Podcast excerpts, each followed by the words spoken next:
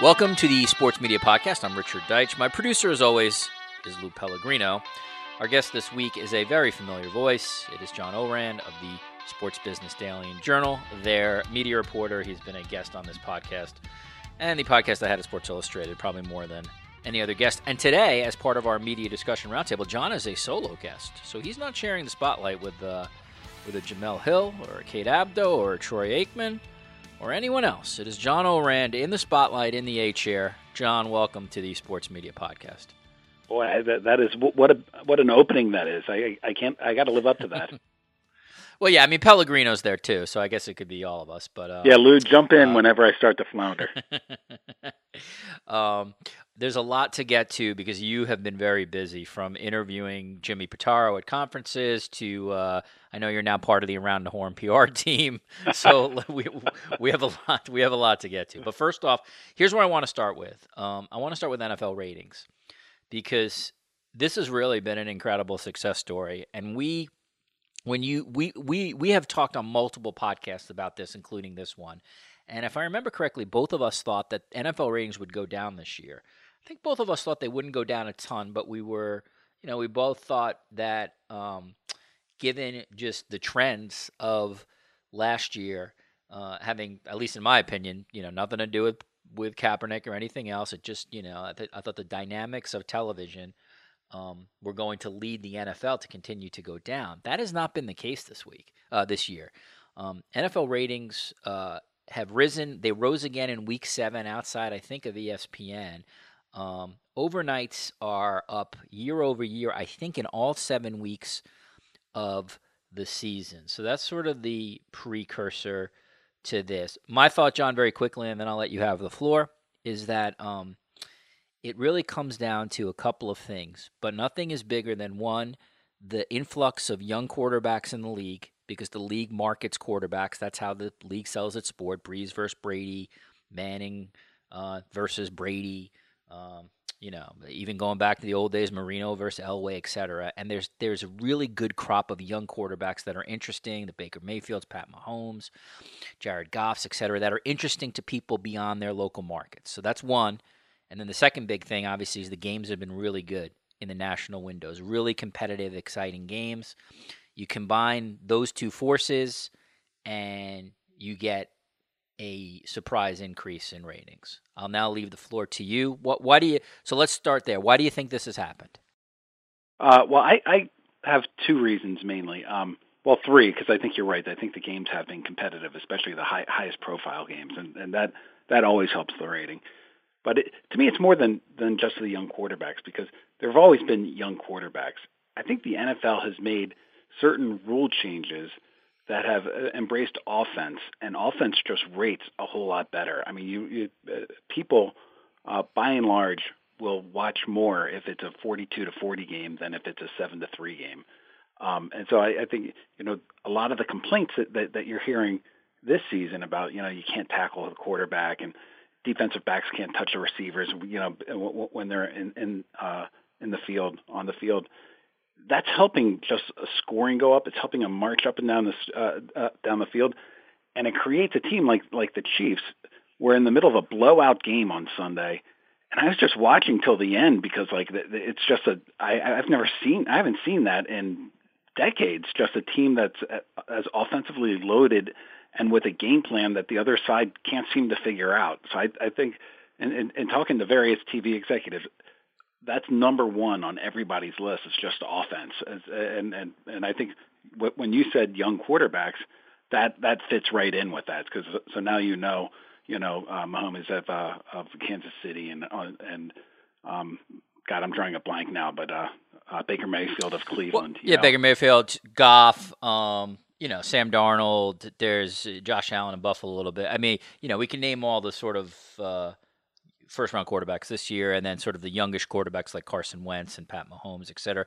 John, how much do you think, uh, if at all, there's a gambling aspect in this with more legalized gambling in the states, more attention this year, even if it's a slight uptick with NFL games?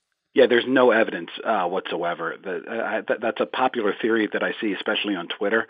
But the you know gambling isn't legal everywhere. It's still legal only in certain areas, and uh, nobody sees that as being a huge uh, benefit yet. But they they do suggest that that it will eventually become become one. What about um, the?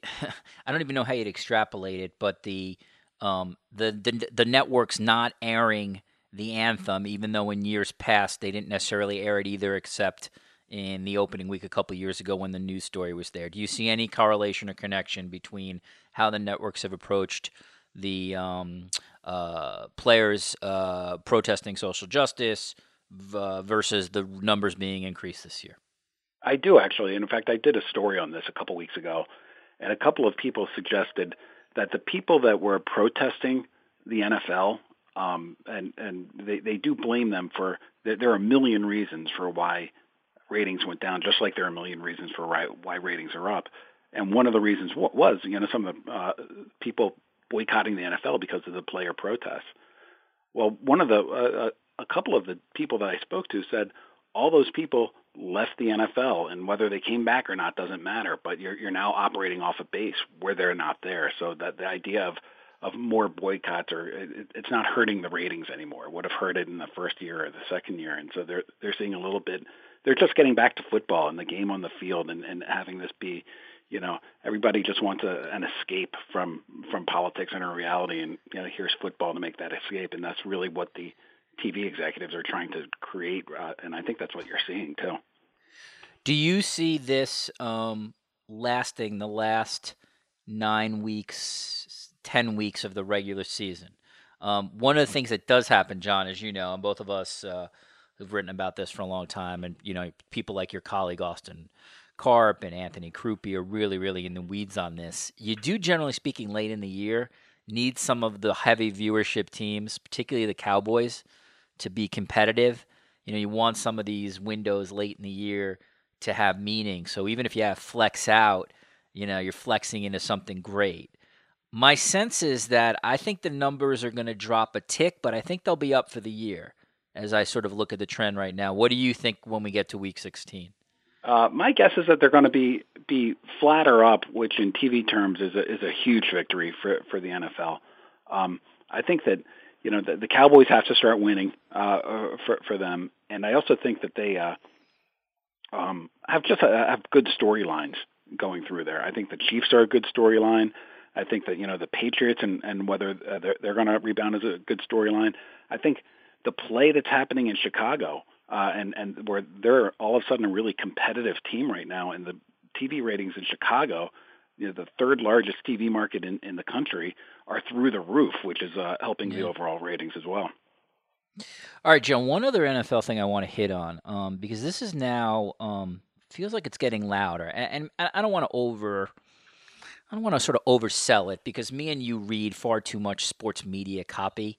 So there's no doubt that when we think something is big, it might not necessarily be clearly as big to the to the even the rest of the sports reading public. That said, I've been seeing more and more pieces. It feels like on Monday Night Football, and basically complaints about the Monday Night Football booth. Um, some of the things that people have written about, I think, we're going to be pretty clear from the beginning of the year, and that is Jason Witten really is walking to a, into a job that he could use a year of reps elsewhere before he walked into. It's just it is it is essentially the rarest of diamonds for somebody to do what Tony Romo did, and that has not been the case with Witten. There are complaints about how the um, you know how the sort of the setup is with Booger McFarland outside of the booth, Witten inside of the booth. There are people who don't particularly like Joe Tessitore's style. I'm one who does, but you know that's all subjective. But it feels like to me, John, that ESPN has two problems now. One, I think the general public doesn't particularly love this broadcast. I think that's fair to say. And the second thing is they're now getting bad press about it. I think they're going to hold firm and keep this team at least for another year. But when you are looking this from you know ten thousand uh, seat view, what's your take right now on Monday Night Football? Boy, they did. Uh, ESPN did no favors to the Monday Night Football crew on this. I mean, they, everybody brings up Romo. Well, Romo did it. Well, Romo had has one of the best all-time play-by-play people with him that knows how to set him up, knows how to work with people. He's worked with uh, tons of analysts, and I'm talking about Jim Nantz, of course.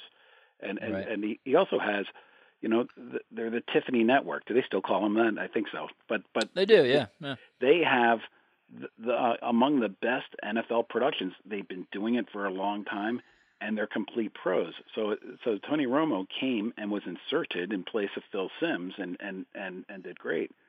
ESPN, they have a new play-by-play guy. They have a new uh, a color analyst. They have, uh, you know, uh, they're adding a third person in there that's brand new. They have a new, everything's new. It's uh, and and it's impossible.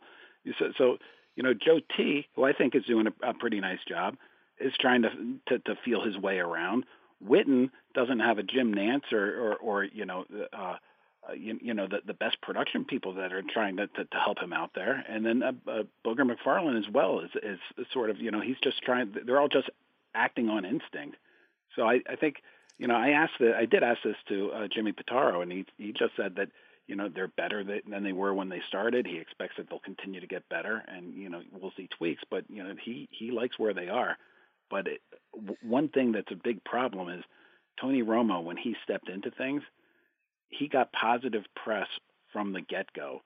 Here, Yep. uh, Witten got negative press from the get-go, and now it's like this ball of momentum where everybody's picking out his his you know every mistake that that he made that or that that he makes, and it's so hard to get out from under that. I mean, we saw that with uh, um, who's the rules analyst at CBS? Mike had Mike Carey of CBS. Perfect. Mike Carey made a couple of mistakes early, and then he couldn't get anything right after that. It was just this ball of momentum that that that killed him there, and uh, that's what I worry about for uh, for Jason Witten. It's an excellent point. I would just say two things. It- the The booth is off. It's off a tick at least. Um, and that I, I don't, you know, how do I sort of phrase this? I th- and I think ultimately the reason is, and it's a pretty obvious one. They have a they have a chair analyst, a top analyst who is not used to television, and that's going to you know we're sort of seeing him work through his um, his you know sort of indoctrination to television in real time in one of the most important windows in the NFL. Now, I'm one who I'm not particularly sure Jason Witten's ever going to be, at least for me, a great analyst. I do think he will certainly be better next year, but I think that's that's ultimately what we're seeing is we're seeing in real time a guy who just needs a lot more reps for that kind of mega production. Um, I have said on this podcast, certainly on Twitter, and certainly in columns, and I'll say it again. In my, if it was up to me, and it clearly is not, Louis Riddick would be the Monday Night Football analyst. To me, he's the best analyst at ESPN. He's television ready, and I think you would have had a great broadcast. But we'll sort of leave it there. Um, the World Series, John, uh, is to me really, really promising for Fox, and that goes without saying. You have the Dodgers and the Red Sox, West Coast, East Coast, two historic teams, uh, teams that have not met. I think you might know this better than me, something like 70 years or something to that effect. If I have that wrong, I apologize. Um, you have stars on both teams, at least in baseball. You know, from Kershaw, Machado. Sorry, John, I know you're a Nose fan. To uh, Betts, uh, Chris Sale. So if this thing can get some length, I think Fox is going to hit it out of the park with viewership numbers. I know I read today in Sports Business Daily that postseason MLB viewership is down right now, but I mean, unless this thing is a four game sweep and we're talking about blowouts in every game, I think this is going to be one of the great World Series, at least in terms of viewership for um, for Fox in the last decade. What do you think? Yeah, it's so hard to predict because if it goes four or five games and the Red Sox, you know, run roughshod over the Dodgers, I, you know, viewership isn't going to be what it should be. But if they go if they go six games uh, or seven games, this will be uh, you know this will rival what the you know Cubs and the Indians did a couple of years ago, and uh, they'll, they'll get a, a fantastic number. I mean, Boston carries all of New England, and they're an, they're Yep. a national team now uh, now as well.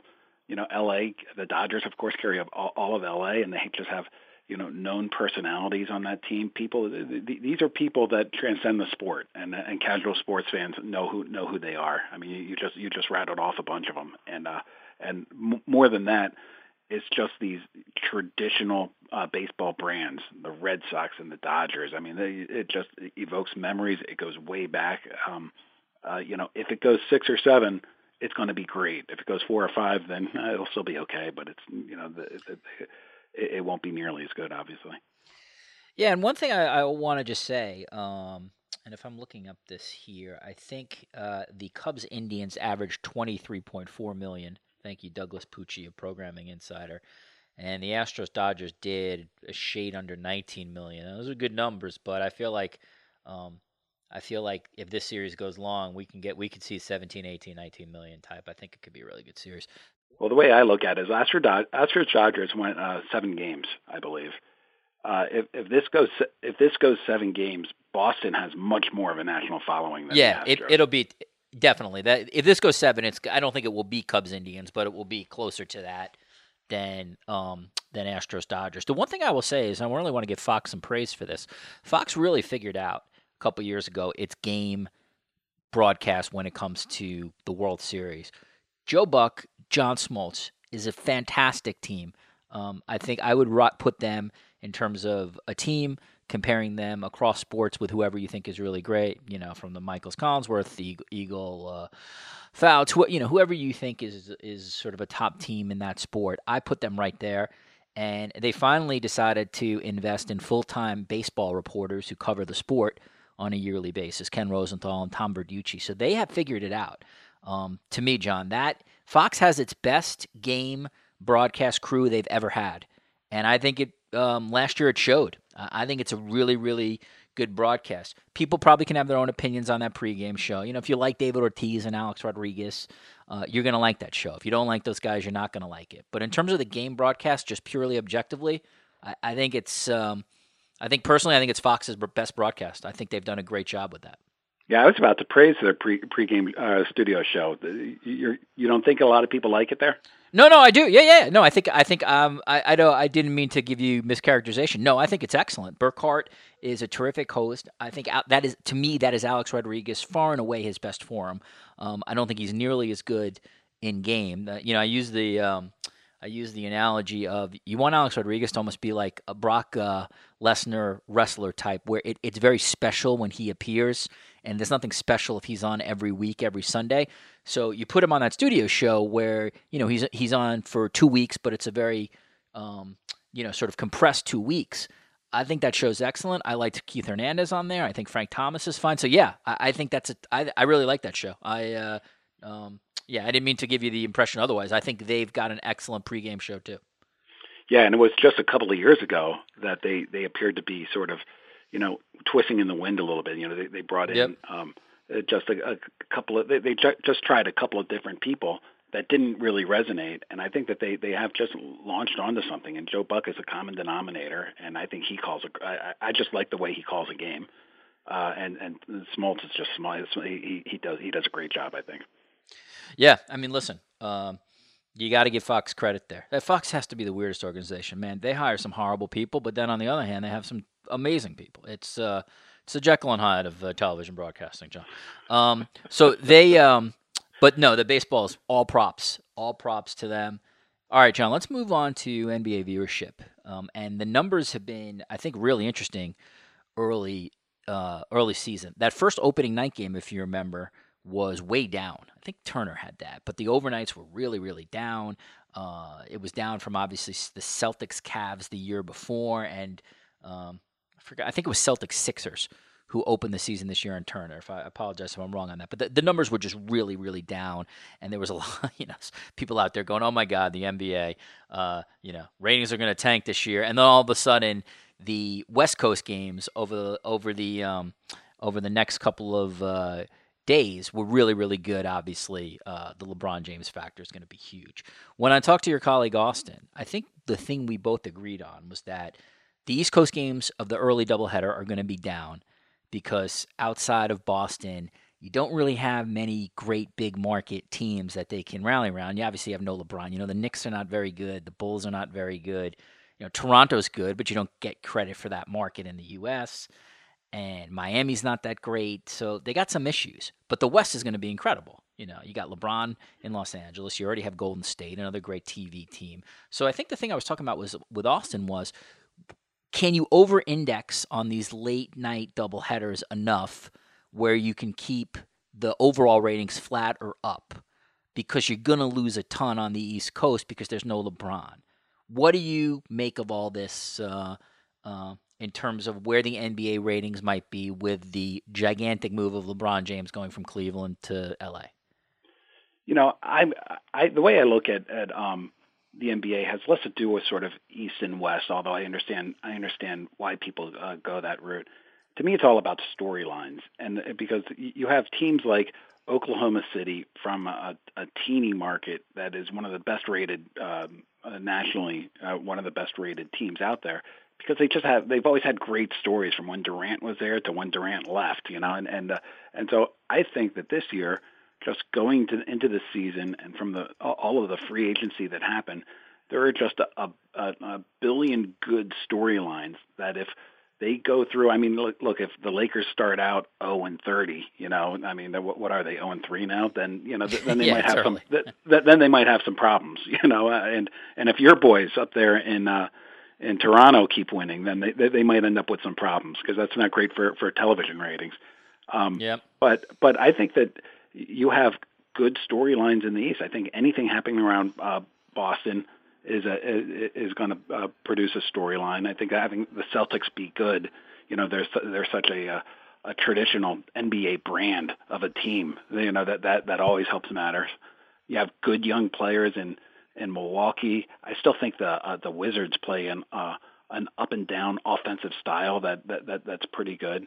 And then in the West, you just have so many different storylines going uh, coursing through that you know I I wouldn't it wouldn't surprise me at all to see uh, NBA ra- ratings go up or continue to increase. It's interesting. By the way, speaking of the Wizards, you basically uh, uh, Scott Brooks should just figure out a way to get Bradley Beal mad because Bradley Beal mad is just essentially unstoppable as he was in that uh, Raptors game the other day before the Raps finally won. Um, here's the one thing, John, though, and a lot's been written about this. Uh, you know, I'm a huge basketball fan. It's probably my favorite sport to watch. So I'm going to stay up till 115 to watch the end of, you know, Lakers Nuggets, Lakers Jazz. But you do wonder how many even diehards on the East Coast are going to stay up so that Turner and ESPN get that rating. Um, Let me interrupt I, you for a second. I, It, go uh, ahead. We're, we're doing this pod now on Tuesday afternoon, Monday night, one o'clock Eastern. The uh, the um, uh, the Lakers went into overtime against the the Spurs. Did you did you stay up and watch that? I fell asleep. Fell asleep at really? twelve forty five. Yeah, I wanted to because I love uh, watching DeMar, but yeah, I, I, couldn't. I couldn't do it. I felt See, the uh, the Wizards were playing in Portland, uh, and I'm a big Wizards fan. Live in D.C. I stayed up to watch that, then went over to NBA TV, caught the end of the, the Lakers game, and I am nice. paying for it today. It's uh, it's one it, it, it's going to be tough to continue this for for a full season right, if you live on the East Coast. you did see LeBron hit a nice three pointer. Uh, yeah, I saw, I saw him clank one at the at the uh, end of the game in uh, overtime. Yeah, the um, yeah, that's. I mean, I think it's a legitimate question as to how many East Coast fans can do it. That said, I, I don't like East Coast bias, and like, hey, you know, you're not changing the game time for fans in LA, so we'll see if um, we'll see if the West can over-index. But the reality is, most of you would know this better than me, John. I mean, the majority of the country does live west of, I'm sorry, uh, east of the Mississippi River, and that's where you get your heavier, um, you know, heavier influx because of markets. So yeah, I do this. I do, do the story once every like five years, but ratings increase as the night goes on, so that, right. that by by 11, 11.30, the ratings are actually at, at their highest in, in, in an individual game. So if they they play straight through, then I, I think that you can see that build, and and it won't have you know too much of an effect. Do they drop? the, You since you did that story, do they drop after 12:30 a.m. in the East? Is there a line? Does it? If there it, is a line peaks, where they drop. If it goes on too late, okay. it'll drop. So I, I, okay. I, I, guarantee you, not not too many people were up on, on the East Coast at uh, at one o'clock watching that game. Uh, and according to my Twitter feed, not a lot were either. I mean, there were it wasn't really going crazy. Yeah, yeah. I mean, uh, again, I'm not one who you know, even with kids, I've never been one to like sort of mushnick it up and say, "Oh no, oh the world is falling down because you got to stay up till 11:30, 12." You know, watching sports is a it's a privilege. It's not it's not an inalienable right, and so that is sometimes as part of the deal. You got to stay up, but that's going to be an interesting an interesting one to watch. Um, all right. Let us, since we're doing rapid fire here, John, let us move on to ESPN and Sports Business Daily slash Journal had a conference not too long ago where Jimmy Pitaro was one of the main main people being interviewed. What for, for, some pub purposes, John? What was that conference called? What was the name of that conference? It's our annual conference. We have it uh, every uh, fall in October and November. It's called the Sports Media and Technology Conference. Okay, very very prominent conference. John Ourand interviews ESPN President Jimmy Pitaro. This will be my aside, John, to now say I believe I asked Chris LaPlaca, the head of ESPN PR, for an interview with Jimmy Pitaro. I believe it was either July or August. What day? What day is it today, John? October twenty third, 20, 20, 2018. Maybe that one got lost in the mail. Uh, I, I, I, did say there was no deadline on it. Apparently, ESPN PR took that seriously. The no deadline. Um, so you spoke to Jimmy Pitaro about a number of things. By the way, in my in I, my head, I just have this image of LaPlaca's assistant furiously typing uh, transcript to, to this uh, pod. So nice, nicely done, Rich. Yeah, someone once told me CAA occasionally types the transcript to this pod. So I guess I should, you know, take that as a badge of honor in a very niche podcast. Um, but uh, so before I ask you some specifics about Pitaro, what what stood out to you? Because you really, and to your credit, you guys covered a lot of topics. it wasn't a one note interview. You you went to a lot of different places. You know, it's impossible to talk about Jimmy Pitaro without uh, talking about John Skipper and and so John Skipper has spoken at that conference before. You know, I've interviewed him, um, and you know, he owns the room, and he's engaging, and he's funny. I mean, he's a journalist's dream. He uh, he he uh, answers with a smile. He tells jokes. He speaks with aplomb. Uh, Jimmy Pitaro is harkening back almost to George Bodenheimer, and it, it, it to, to me it just seems like Jimmy Pitaro is no drama, and he has a you know he he displayed a, a good personality. He, he told a couple of uh, you know jokes here or there, but didn't necessarily command the room in the same sense that that, that Skipper did. And so uh, again, to me, to repeat myself, I think he's coming in, and it's just you know un, under his rule, there's going to be no drama. It's just going to be we're going to be focused on the business, and we're going to be focused on moving the business forward. Which Skipper was too, but he had he he, he sort of went sideways here and there, and and, uh, and invited that. Jimmy Pitaro is not going to go sideways. That's uh, that's. I think that's a really good assessment. All right, let's let's take one of the headlines, and that was Pitaro talking about uh, politics, and both he and Bob Iger saying that they saw some data that um, that people did not want to see the nexus of politics or or too much of the nexus of politics and sports on ESPN. So I got a couple things to sort of say here.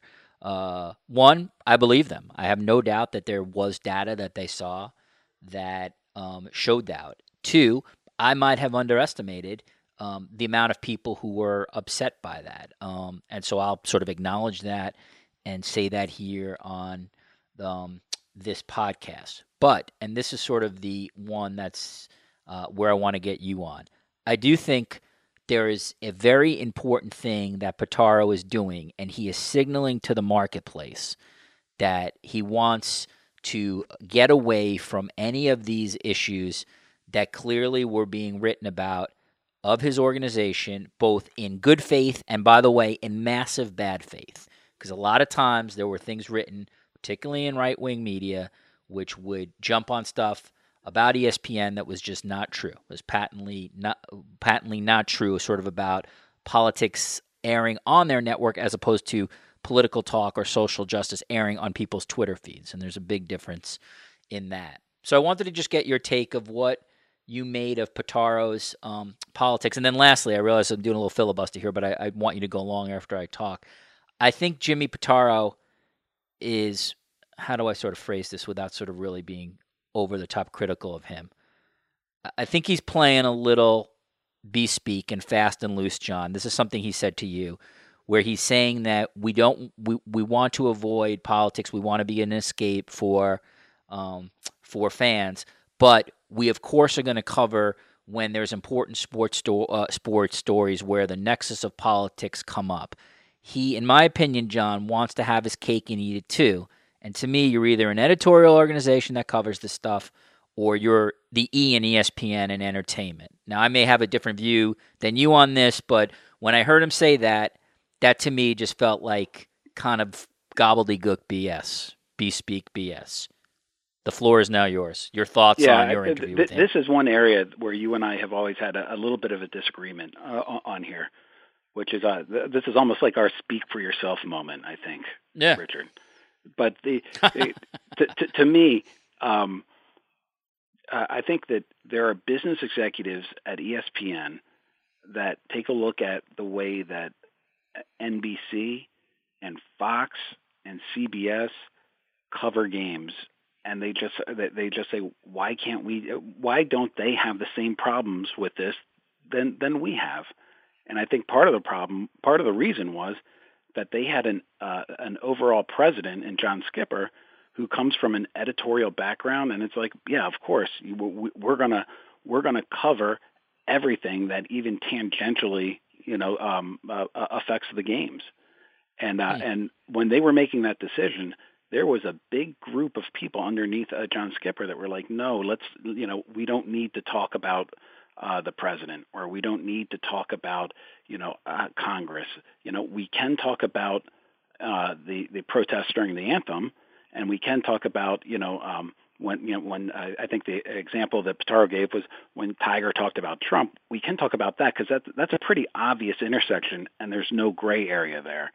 But but you know having people on on their Twitter feeds or on air or on on ESPN.com sort of nakedly talk about politics is you know not where um, not where ESPN wants to be, and uh, and what what you know their viewpoint is is that if there is somebody that just can't abide by that, they're like, look, this is important to me. I feel like I really need to talk about it. They have an outlet for that in, in ABC News. I mean, they don't talk. They don't necessarily talk about sports all the time on uh, on ABC News, and so they can funnel people over there as well. Uh, and so I think that this is really trying to get ESPN back in line with every other major sports media company in the United States than uh, than sort of blazing a new trail. So here are a couple things, John, uh, and I appreciate that, and we do we sort of do disagree on that. Um, and I'm one who and again, I sort of make it, I've made my sort of feelings very known about certainly the current president, but but I am one who believes, especially on your Twitter feed, that your Twitter feed is first and foremost you, and it and and, and it is your company second. But that said, there are other places, John, where we have seen um, personalities use their Twitter feed for politics, including a number of people who work for Fox FS1. What's your thought about what does Fox look at that differently? In, in, or is it just because ESPN is far and away the biggest dog on the block that ESPN, when, when a Jemele Hill does it, it's going to be written about. When somebody at Fox does it, it's just not going to get the same kind of attention. And uh, so, so uh, an example with uh, FS1 is it like a Clay Travis example there?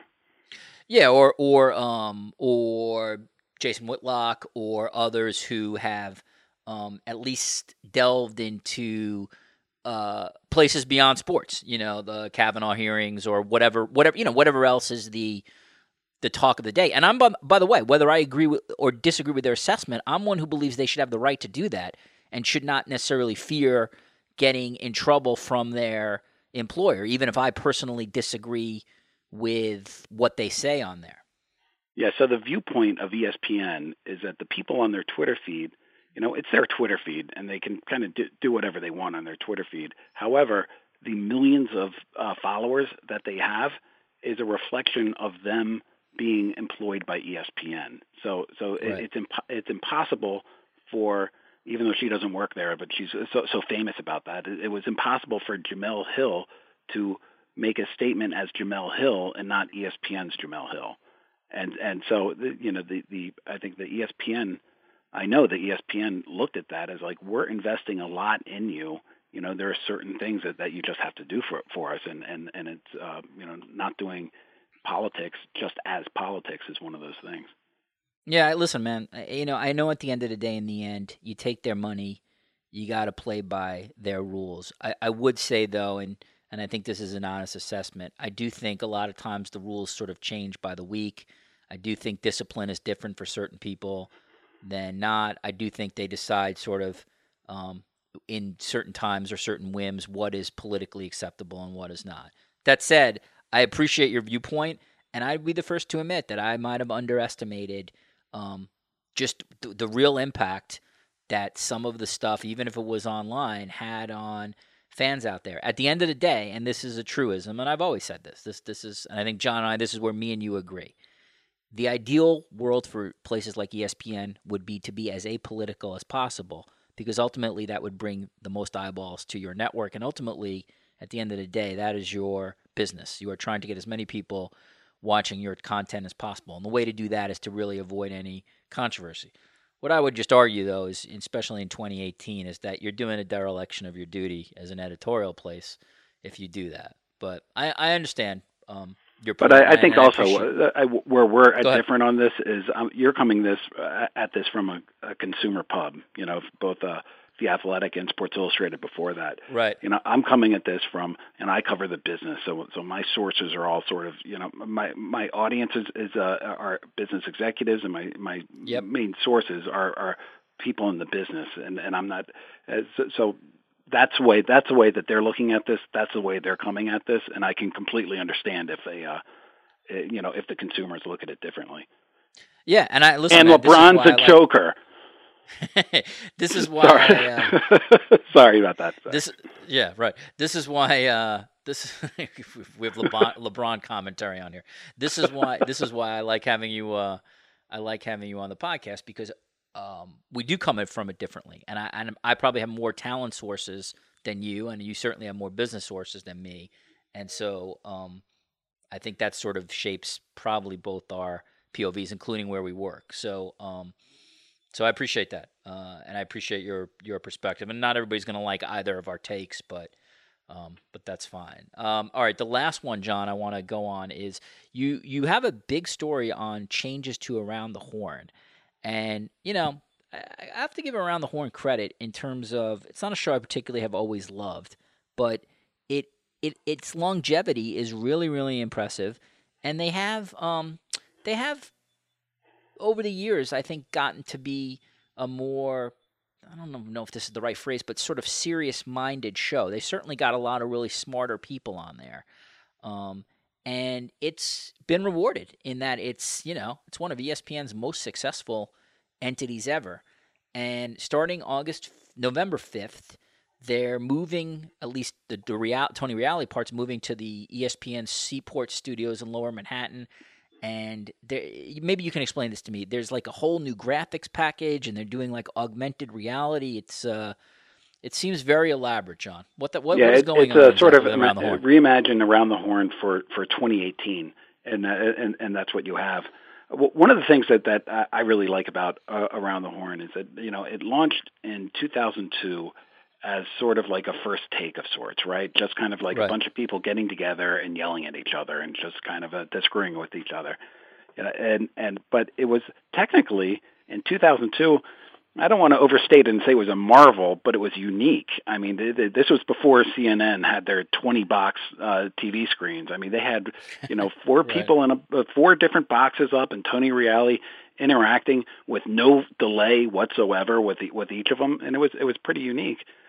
Uh, they have uh, not changed that since 2002. Uh, you know, about maybe two or three years ago, they they were like, "Oh, we really got to get up with the times and change some things." And Ride Home, who I have a ton of respect for, as I know you do as well, yeah, he said definitely. he said no because the the changes were going to be too much focused on you know the bells and whistles and less on the interplay between and, and the conversations and the interplay between the, the the cast. And so he said no back then. This he thinks is a lot. Will, it will be a lot more seamless. Uh, what we'll see. It's like, you know, it, it's basically, you know, uh, people. Kind of, you're not quite talking to an, um, a hologram, but you know, the, the guy's uh, picture is going to come out, and Tony Reali is going to be able to have a one-on-one conversation with somebody, and you know, d- different bells and whistles going on with it, and it's kind of cool. But the whole ethos of the, of the show is the interplay between Tony and the four guests, and the interplay between uh, among the four guests, and that's that's something that stuck with it as well. Yeah, and you know what? I mean, the all those shows in the afternoon for ESPN since they're sort of their heyday in the uh, mid to late 2000s, they've dropped a lot in viewership, but percentage wise, that thing is still holding up pretty good, given the TV universe. Um, the same with PTI. Um, It'll be boy. Fox Sports One see. figured that out. That whole that whole it's now a two hour block uh, with High Noon in there too. that whole right. block of of studio programming is almost impenetrable and has been for you know a, a good decade or more.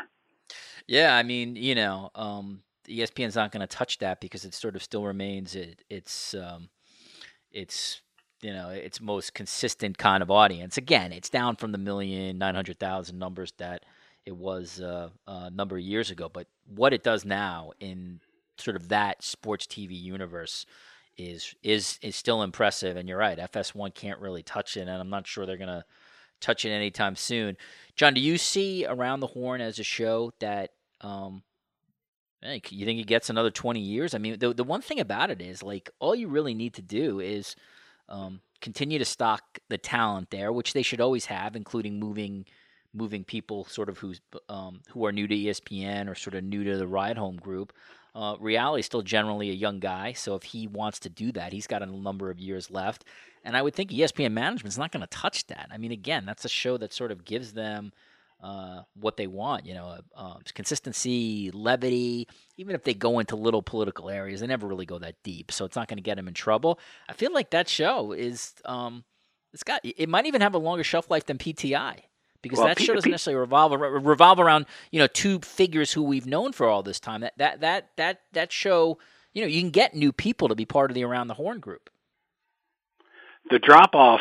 Um, speaking as a Washingtonian here, the drop off when either Wilbon or Kornheiser is not on PTI is huge in terms of uh, just in terms of I don't want to say quality, but just comfortableness, right? It, it just yeah. View, it, by the way, view, viewership too. Viewership. Yeah, it becomes a different show completely. I mean, the, the, the, those two have a, a um, you know multi-decade bond. I think it goes back to the 1970s, for goodness sakes, of doing right. this and talking. And they they they're so different, and they they obviously love each other, and it just it just works, and it works with those two. And so PTI can can exist, but it won't ne- be nearly as much of a hit as as it is with with uh, uh, Tony and Mike.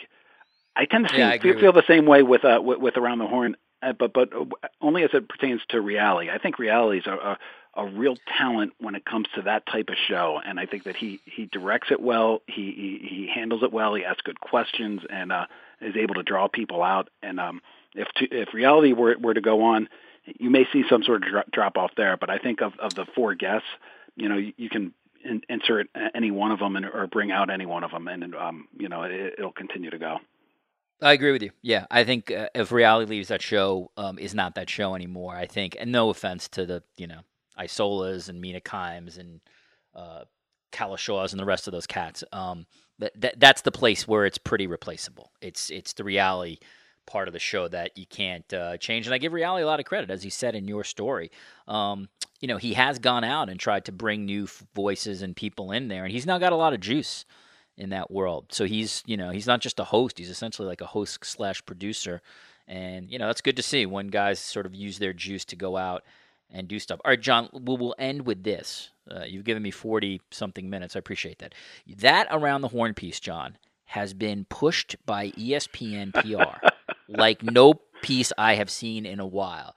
And this also obviously, um, you know, all of us who write probably can sometimes get into this position, but it has to be weird, John, when you your piece is being pushed by the Bill Hofheimers of the world and the rest of the ESPN PR staff, because I'm sure there are some cynics out there, John, who would be like, "My God, is John Ourand now working for ESPN PR?" When I know for a fact he's not. So is it is it weird when uh, I mean I would think at, at a certain point ESPN may hold a town hall and they just may read your piece and then send everybody home. That will be the town hall. So what has it been like, John? Because I've seen your around the horn piece everywhere. I consider myself a hard-nosed journalist, Richard. I really do. Uh, and, and, and I tell PR, I tell PR executives this all the time. When they retweet my stories, it just it, it cuts it cuts my my legs off. I try to be a, you know, I think I'm, I'm a generally a, a fair reporter, right? But it, it, that Definitely, does make yeah. that does make it look like it, it uh, comes straight from ESPN PR. But uh, truth be told, they opened it up. They invited me to, to the Seaport Studios. I got to uh, I got to see one of the uh, rehearsals that they were doing, so I was able to see how it works. So it, it you know it, it's a type of story.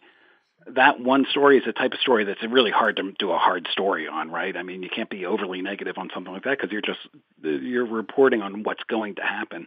And so I was pleased to get in in there. But yeah, geez, enough, Hoff, enough.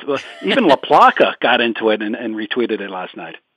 Oh, he took a break from his Lake Como vacation or something like that. Um, the uh, well, the thing, the thing, John, is like that. You know, me and you, as uh, we'll like to joke with, our, with each other on Twitter uh, when we'll call, you know, we use the phrase latte, which is ge- generally speaking either a PR person or an agent dropping an easy story, usually transactional, in a lap. But that's not that the around the horn story, John. It, I would not consider a latte. That's an access story and there are obviously people who do not like access stories. But but you did, you know, that's not one where you got basically, you know, hey, this whole change is going to happen. Here's we're going to give you the press release early. Do what you want with it. You literally had to travel and and sort of do some uh, shoe leather on that. So I would not. I don't have a phrase. I need to come up with one. It's not a latte. I know. Wait, time. I, I wouldn't necessarily call it shoe leather, but I did. I did go up there and uh, and, uh, and am, uh, am, am, Amtrak leather or some some kind of leather. And I can uh, confirm yeah, I need... that uh, Hofheimer did offer me a coffee, not a latte, but I only took a water. He did. Hmm. I. Uh... Well, that's good. No, don't take anything else. I, I, uh, I'm. It, it, we've covered a lot on this podcast, but one of the things, uh, John, when I have you back, and you'll probably be back within the month, is um, l- let us see if ESPN does any kind of outreach with Monday Night Football. That's just one thing I would tell you to keep your eye on. And I wonder if to try to. I hate the. I know people don't like you, the word over the overuse of the word narrative, but let us see if they try to make Jason Witten, Tessitore, Booger McFarland, maybe a little more. Uh, maybe not available is the right word, but maybe to kind of push them into places where they might get some good pub because I think they really could use it, and that'll be interesting to me to see if you know, you know, if I were going to so. dole out PR advice, I would. Uh, sure. I, I might suggest that they go the opposite route and just say, like, you know what, work on work on the craft. Let's not get let's oh, not get people let's not get people out there where you're talking about different things and then it's easy to take shots. Let's let's try to man it's too late now because they they were out there before the season. But now let's just try to manage the expectations, and and by managing expectations, we just don't want you. We, we don't want to do any kind of press blitz, even if what you were talking about is like one outlet or two. All right, interesting. A little grit and grind, Tony Allen, Memphis Grizzlies style. All right, that's it. Maybe well, maybe we we will see what happens on that. All right, John. Anything else you want to talk about before we we get you out of here? You've you've graciously given me forty something minutes of. Uh, of free content. So thank yeah, you. if anybody is uh, is still around, I did write one story this week that I, I think is a I had a ton of fun to do, and it was one of uh, John Skipper's first interviews um, since uh, going over to DAZN, and he just uh, did a yeah. huge deal with Golden Boy. And the story, yeah, which is Canelo. on SportsBusinessJournal.com, is just a behind the scenes about sort of how he uh, how he just got back into the game basically, and it was it's a it's a I thought it was a pretty good read, so I, I'm hoping to get a little pub on that one. Yeah, John, I have not read it, but does he go into um, does he go in at all into um, the end of his ESPN tenure? Uh, clearly, uh, things spiraling out of control in his personal life, addiction, uh, or is this more of um, uh, uh, center, centered on his new role at DAZN, which is a very, very big role given the kind of money that they have. This story is uh, strictly about uh, DAZN and the deal that he made. I can say that when I did start to ask him about the, uh, you know, the leaving ESPN and sort of, you know, his, his personal life uh, since then, you know, he, he gave an answer which I'm sure he's give, given to other reporters and is going to keep giving for the next year, which is that he said all, all that he wants to say on that, and he doesn't want to revisit it. So it's, it's okay. you know a, a sit down one on one when somebody just kind of says that. I just my, you know, my my main story on this was was about the deal that he just did. Yeah, I, I and that's going to be something um, to consider for those of us who've interviewed him. The, the, DAZN, I think, made it. Uh, they sort of reached out once to sort of keep it into sort of the business aspect of it. But I'm, I'm, you know, I feel like if I'm going to do something long form with Skipper, I think every question has to be out there. But, but I'm glad you have nothing else. You asked it, and he. Well, uh, I mean, so I, I asked the question, and he gave his answer. And if I asked the question a different way, he would have given the same answer. And if I asked the question in a different way, he would have given the same answer as well. So it right. was, yep. it, it, to me, it wasn't. You know, I could have kept doing that, and, and uh, would have ended up with a you know page thirty story. Yeah, and DAZN is a really interesting story in terms of um, where they are headed. Just again because they have a lot of money, and it'll be really interesting to see when some more premier rights come up, what uh, what they do. All right, John Ourand is the fine media reporter for the Sports Business Daily and Sports Business Journal. you can catch his work in those two publications. Catch him uh, on Twitter, where he's uh, he's sending out interesting stuff, and uh, he has confirmed here that he is not a member of the Around the Horn Public Relations Department. So we've we've we've got some we've got to the bottom of that. Uh, John, as always, I appreciate your time. I know you were on Traina's podcast a couple weeks ago. It's been nice to have you back here, John. It's I was wondering if I was ex- going to be allowed back. I have you. I have you. I have my exclusivity tag back on you now. uh, no, there's no exclusivity tag for for Traina and I can't afford any any any budget for exclusivity. Traina pays as well as you pay. Yeah, exactly. All right, John. Thanks so much, and uh, we'll check back with you soon. Thanks, Artie. All right, back in the studio. My thanks to John Ourand for 50 minutes or so of uh, some fun sports media talk. Uh, I always love having Ourand on, and we are we definitely have different takes, um, especially sort of our POVs when it comes to the nexus of politics and ESPN. But uh, I appreciate him on, um, and you know, the his his. You know, the one thing I sort of always can say is, does, does my my opinion or subjectivity doesn't mean I'm right, just sort of my POV. So I appreciate uh, I always appreciate talking with him. Previous podcast guests prior to John Ourand, Rachel Nichols and Candace Parker were on before. Uh, Rachel Nichols of ESPN, Candace Parker now of Turner, both talking about basketball broadcasting and other stuff. Jemele Hill was episode 23. You can check uh, that out. Yahoo Sports writer Chris Haynes, Renee Young, who's doing great work for the WWE. And then just head down the list from Adam Schefter, Chiney Ogwumike, Rebecca Lowe, Brett McMurphy, Frank Isola. Please, uh, if you like this content, um, leave us a review and a rating and subscribe because that really is the only way this will continue. All right, from my producer, Lou Pellegrino, for Cadence 13, this is Richard Deitsch. We'll see you again on the Sports Media Podcast.